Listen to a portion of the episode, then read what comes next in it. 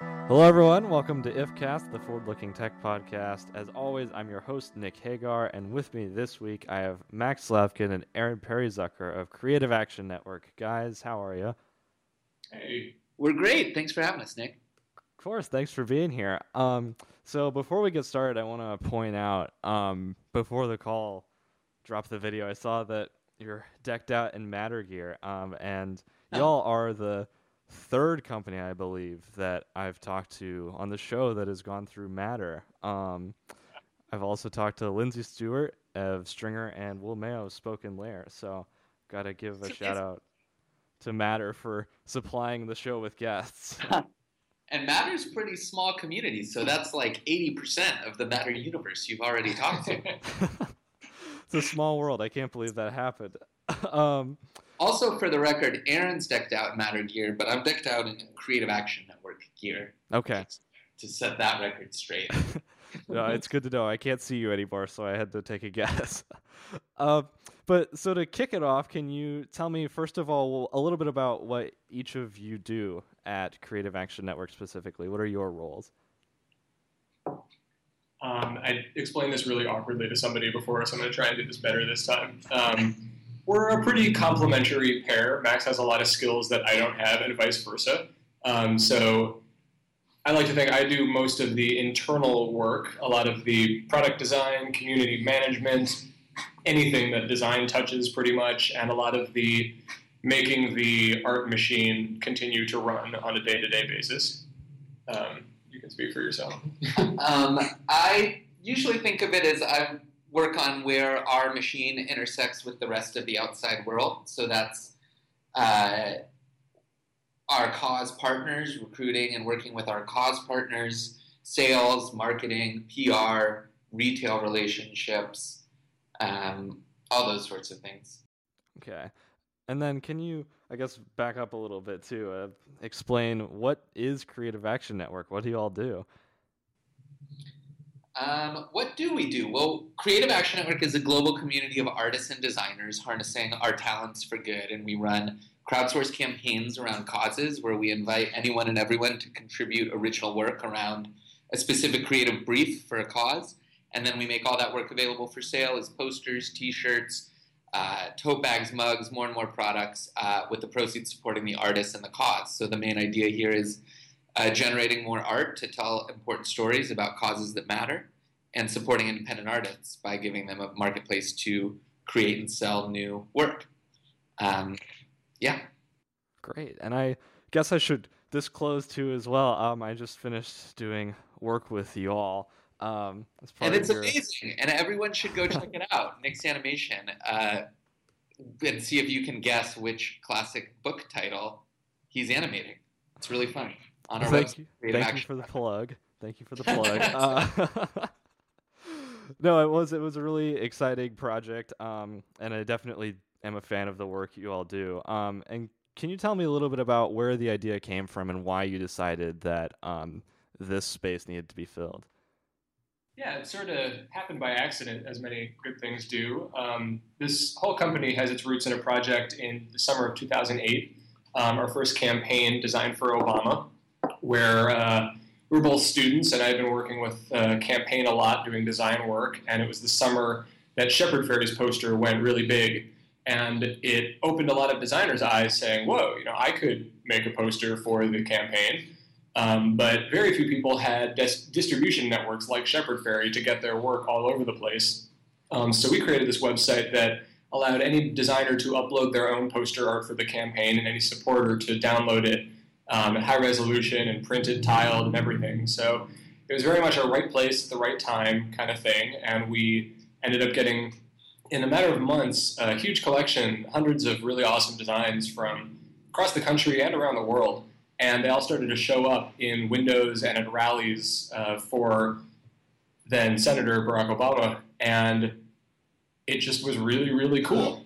Um, we ended up publishing a book with uh, filmmaker and activist Spike Lee that highlighted the whole collection after he found a redone version of one of his movie posters in the collection. Um, and so we published this book. It was a huge surprise, and this big community of artists turned to us and said, like, that was really cool. Now, what's next? Um, and we really had no idea what was next and took a, a, while to figure out how to replicate the same kind of project without a national presidential campaign to piggyback off of. Um, and a few years later, we're now at Creative Action Network, where we're living our dreams of running a network of interconnected campaigns like this, um, assuming that there was going to be a lot of people on the design side that would be interested in a lot of different causes, and that uh, on the customer side too, you know, people that are interested in a poster about the environment are more likely to be interested in a poster maybe supporting their local library. Yeah, no, that's really interesting. Um, and then I guess what strikes me about that and what you've done um, is the fact that it's really cause driven. You know that you, your entire model is sort of based on not so much. I don't know. To rephrase that, it's just it's interesting that causes drive everything that you've done so far, and I wonder if that's something that I don't know that you've thought a lot about or that is affecting your scale as you go forward or anything like that. Absolutely, that's something that you know from the get go. Um, there were a lot of well, there are some people that were doing similar things, and we took a lot of inspiration from Threadless in particular. But for a lot of these groups, if there was a cause component, it was secondary, and we thought that in in order for you know the cause to really come through, it can't be like an add-on. We do this one thing, oh, and also we give back. But that we really wanted that to be the centerpiece of you know what was driving us, and that that was a large part of what was driving all the designers. That you know there are people that were creatively unfulfilled in some aspect, and that wanted to use their time and their talent to support causes short of you know going and getting a full time job working at those companies. Mm-hmm. And we're we've built CAN and modeled it largely inspired by the WPA from the 1930s and the New Deal when the government was as part of the Great Depression, FDR set up these programs to hire, uh, you know, teachers to work in schools and librarians to work in libraries and builders to build roads and also artists to make art. And half of the equation was just the artists need work too, and let's get them paid to do what they do. Um, but then the second half was that the country needed art about important issues, that it's not just for the artist's sake, it's for all of our sake. So back then, those causes ranged from uh, read to your kids more, to drink more milk, to don't get syphilis, to see America in the national parks. Um, and it achieved both of those things at the same time of giving artists jobs and giving the country uh, inspiration and stories that they needed to hear. And that's kind of what we're we're set out to do. Um, no, I definitely want to talk more about that model in a minute. And I know that um, the See America is one that you've sort of done also. Um, and but now, can you talk a little bit about how big is the organization, both in the sense of how big are you on the team side, and also how many campaigns have you done? What's your scale on the artist side? Mm-hmm. Um, we're a small team of four at, CAN, uh, with a larger team of advisors and community who kind of help us out and make things happen. Uh, we've run a few dozen campaigns so far. We do maybe a half a dozen each year. Um, and we're a community of over 10,000 artists and designers around the world who have contributed art to one cause or another and growing every day. Great. And then, so along with that, I also want to talk a little bit about crowdsourcing because I think it's a really interesting model. I wonder how relying on such a large community, like you said, it's 10,000 artists outside of your team. And I wonder how relying on that for your business has affected sort of how you look at scaling and growing over time. Um, I mean, it's both. I think crowdsourcing means there's a big opportunity in that, you know, 10,000 people can make a lot more art than Aaron and I could make on our own. And as we grow that community to more and more artists, that means a lot more opportunity to tell more stories around more causes. Um, there is an intentional limitation in this scale, and that if we didn't care about causes, we could do more campaigns. Uh, and we've been approached before from advertising agencies or brands who want to crowdsource art to promote their product or service. And it's just not why we started CAN. It's not why our artists are involved. It's not what we're trying to do. So even if it means a smaller scale at the end of the day, it's still a pretty big scale of what can be done uh, supporting artists and causes together. And that's fine by us. Sure. And then, sort of along with that, I wonder what unique challenges does this crowdsourcing model pose? I think a lot of them are of scale. You know, a lot of people that have tried to do things like this are doing them with their friends or, you know, a few up to a dozen people. Um, and that we're trying to build a machine that we can, you know, put a lot of people and a lot of art through, and that can act in a way that you know amplifies all of these things and does so pretty uniformly. Um, so, you know, from the technical side, that's you know how to bring all these people together in a way that they can, on their own, coherently tell collective stories, which is you know the ideal outcome where you can pick it apart so you can you know look down and see oh what's this one poster or this one design but that when you're looking at a collection as a whole you know it, it's sort of telling this larger story than any one designer could on their own something we're trying to do more of and you know what you did with that awesome animation is use the work in more ways and tell more stories that our default is yeah. A big bucket of lots of work that you can browse through a few different ways but it's by no means the only way one can experience a collection like that. So animations and videos and more ways to tie that work together is something we're hoping to do a lot more of moving forward. Right, and that's definitely interesting. I want to touch on that later too. Um, but when you were talking about Aaron, the idea of trying to sort of coordinate this massive amount of artwork so that it tells a cohesive message, I wonder how do you go about addressing that problem and how do you go about sort of editing or selecting what is included in that campaign?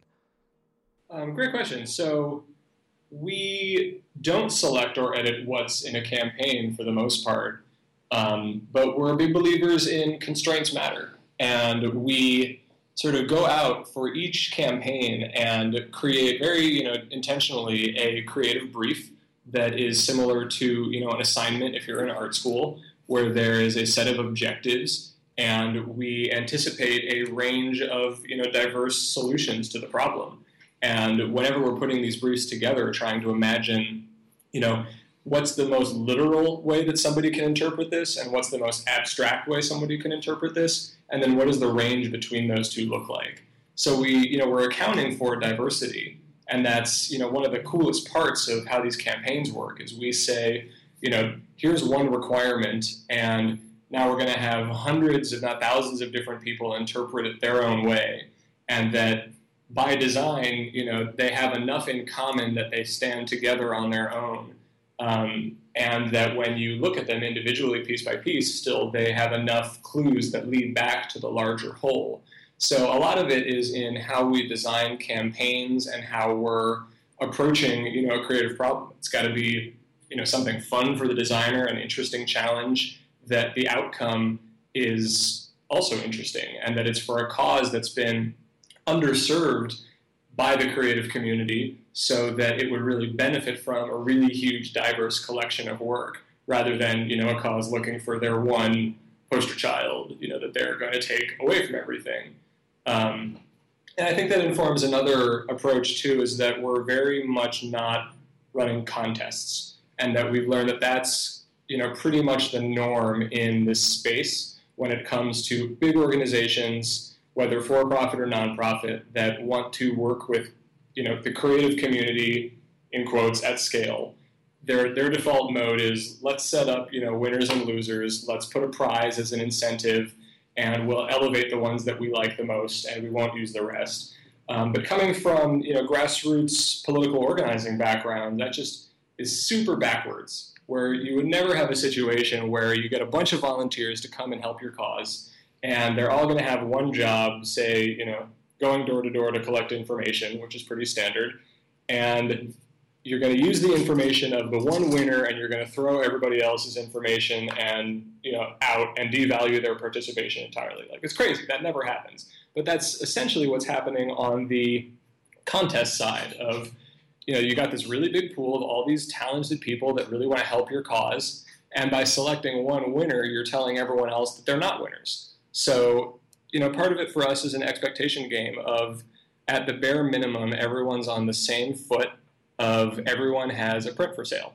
Um, if you meet the requirements of the campaign, you have print for sale. You know, there's no curation, there's no other metric by which we post work, and from that, you know, jumping off point, a whole bunch of other things can happen. But at the very, very least, you as an individual, you know, creative person have contributed your time and talent to a project that is larger than yourself, and you did so, you know, using your skills, and that's super cool. And then anything else that happens on top of that, and we like to you know work and make sure that lots of things happen on top of that whether it's sales whether it's cool partners sharing your work whether it's doing other things with your work like publishing them in books or having you know fellows animate them all of these things are just added benefits that you weren't expecting and that encourage you know repeat participation so that a lot of these people that came and had their work published for the first time in our design for obama book were that much more incentivized to come and contribute work the next time because who knows what will happen.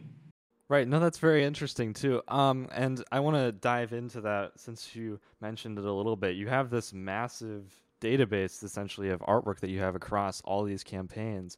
Um, and I wonder if you could talk a little bit more about some of the uses beyond that basis that you talked about that you're trying to promote. Like I know you talked about a little bit about the book and the animation, but could you go more specifically into the things that you're doing to try and bring the art to the top, I guess.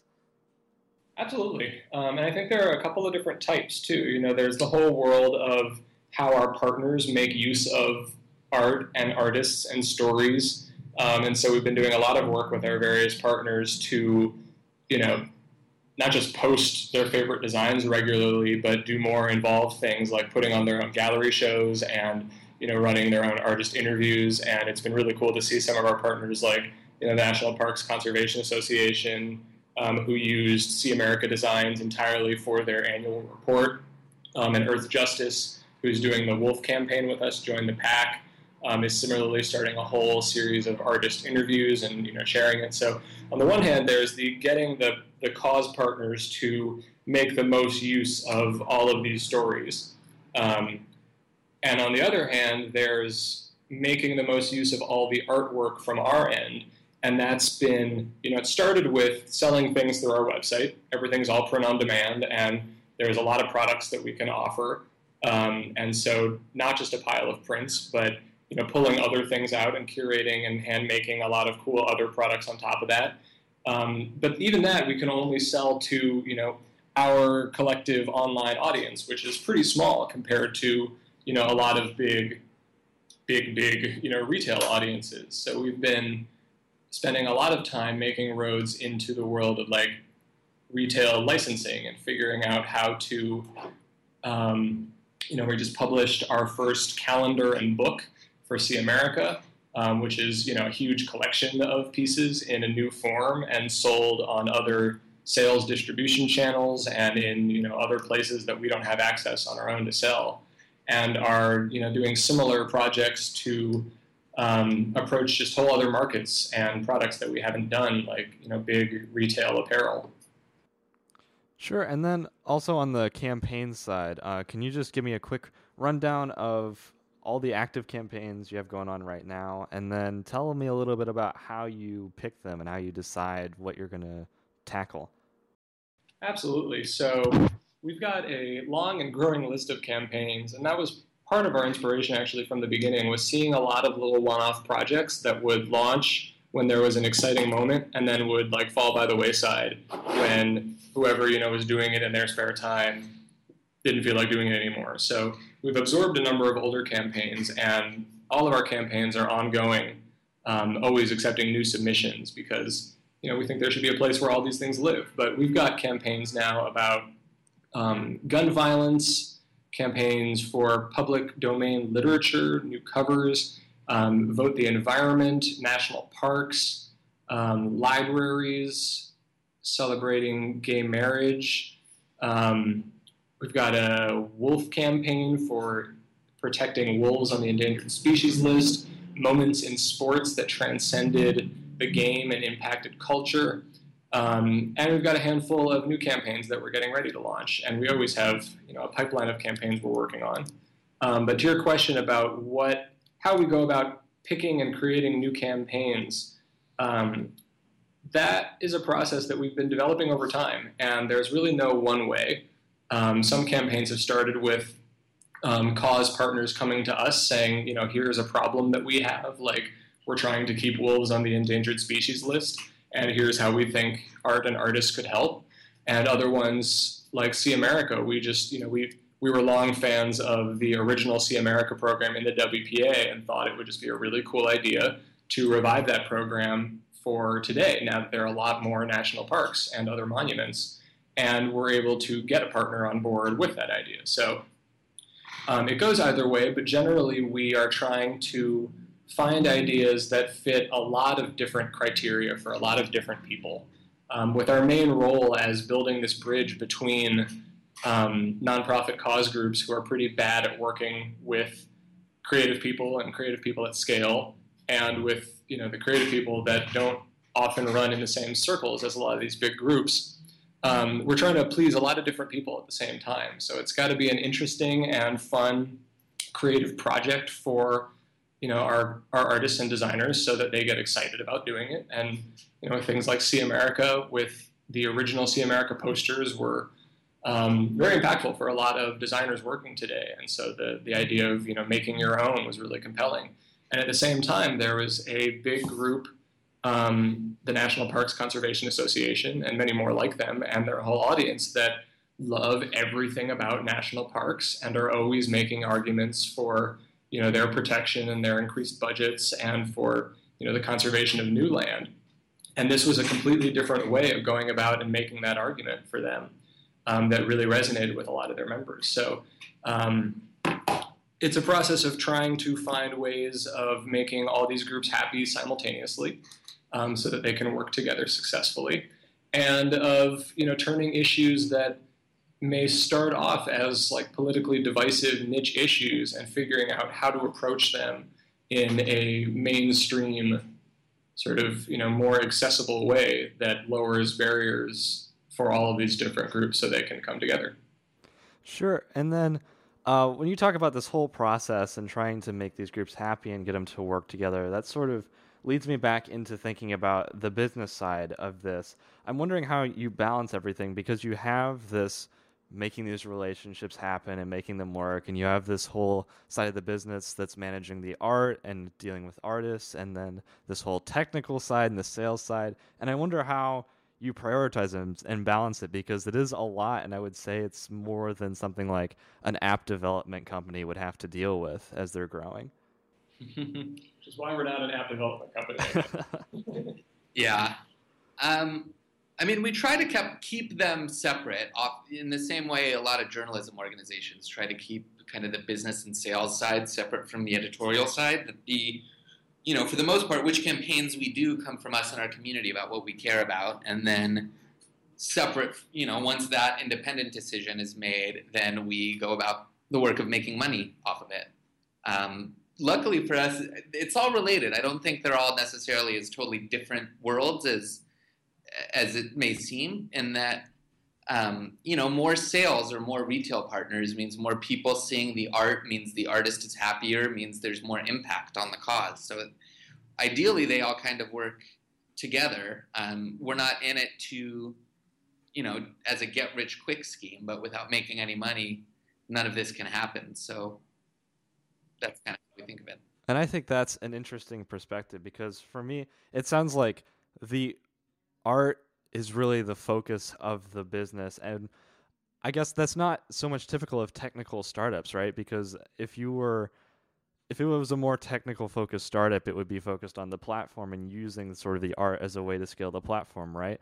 And so I don't know. I that's just something that strikes me as interesting. It's sort of a different perspective than I think typical startup idea is. I think often the structures are a little more rigid than they should be, and that there's the typical startup uh, structure of growing as fast as you can to make as much money as you can, and then there's the nonprofit structure of not making any money and focusing exclusively on a cause. And there's not a whole lot of options in between in terms of legal recognition or funding or resource options or things like that. We just recently became a certified B Corp to try to get a step closer in ingraining some of the values into our bottom line and board responsibilities and things. Um, but you're right in noting that it's it's unique and that it, there aren't a lot of them, but they're growing to be more and more of them. So we think over time, more and more companies are going to be doing the exact same thing. Well, that was how we started too. Our, our first hypothesis of scaling this as a business was making a tech platform.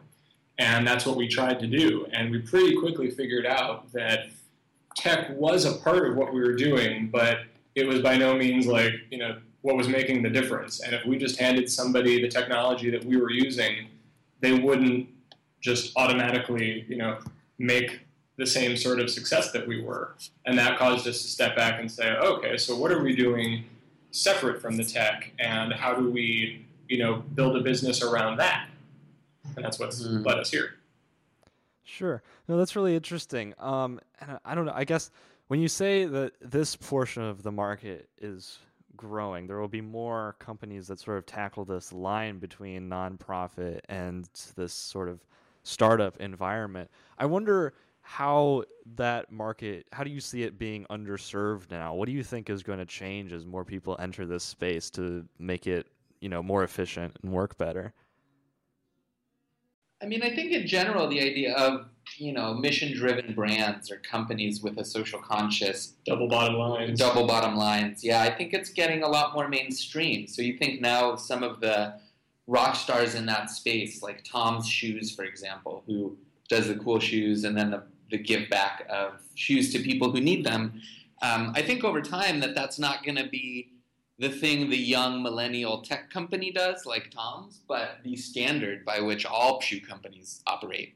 And as you know, that spreads across industries. The idea that your core business function involves social responsibility, I think, is spreading and going to be not unique to niche businesses like Tom's or us, but to everybody. Well, it changes everything too. You know, customer expectation changes, as does you know what investors are comfortable investing in, and sort of all these things move little by little together. I think there's a generational aspect of it too, in that people, uh, you know, generally around our age, care a lot more about the things they buy, reflecting their values than previous generations have. And as that generation spends more money and gains more power and buys more stuff, that companies are going to have to change to reflect that. Okay, so you see it as not even a niche market in the near future, but just something that becomes a value that companies operate by in general as a reflection of what consumers want then. I think so. I mean, I think we're already seeing it in that even the biggest companies are at least trying to act like they're socially responsible. Mm-hmm and I think you can debate how substantive some of those claims are with some of the bigger companies, but the fact that they've gone from not mentioning at all to working hard to seem like they care shows to us a trend line that they're going to be making more and more changes and being disrupted more and more by companies who reflect the values of consumers better. Sure. No, it'll be interesting to see how that unfolds in the near future. Yeah. Um, now, real quickly, could you just run through uh, Creative Action Network's revenue model? How do you all go about making money from this art? Um, so two main ways. One is through e-commerce. Anyone can upload art, and then we make all that art available for sale, print on demand as posters, T-shirts, and other goods. So for all of those sales, the artist gets 40% of the profits, the cause gets a cut, and the rest goes back to us. Um, and then it's basically the same model for the other option, which is licensing, where a group will license our art to publish a book or publish a calendar or to make coasters or to make t-shirts or do whatever and pay us a royalty. And then whatever royalty we, we get is split amongst the artist and the cause the same way as sales on our website are okay and then can you tell me real quick uh, what is your short-term plan for the creative action network? And then in the long run what's sort of your vision for the company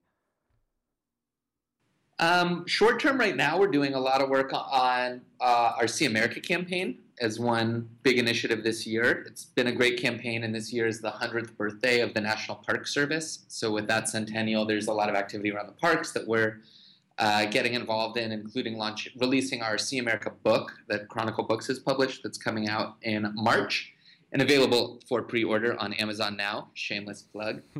um, moving forward, we want to do more campaigns and we want to become basically what the WPA was in the 1930s of a way to put the country's artists to work at a major scale and tell stories that matter.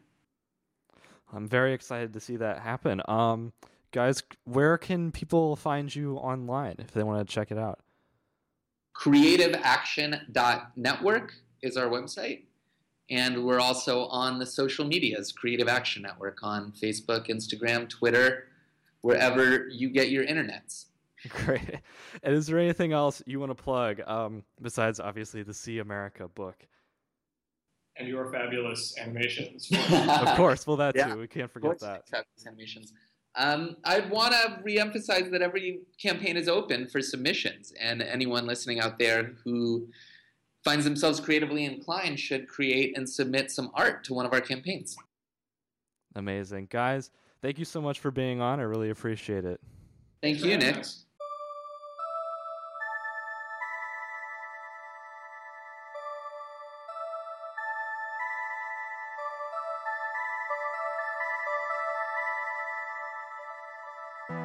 As always, thank you so much for listening. Uh, check us out on iTunes and SoundCloud. Be sure to subscribe. If you want to get in touch with me, I'm at Nick Hagar on Twitter. Our theme song, of course, is by Grant Nil, and I handle production and design. Uh, thanks again, and have a great week.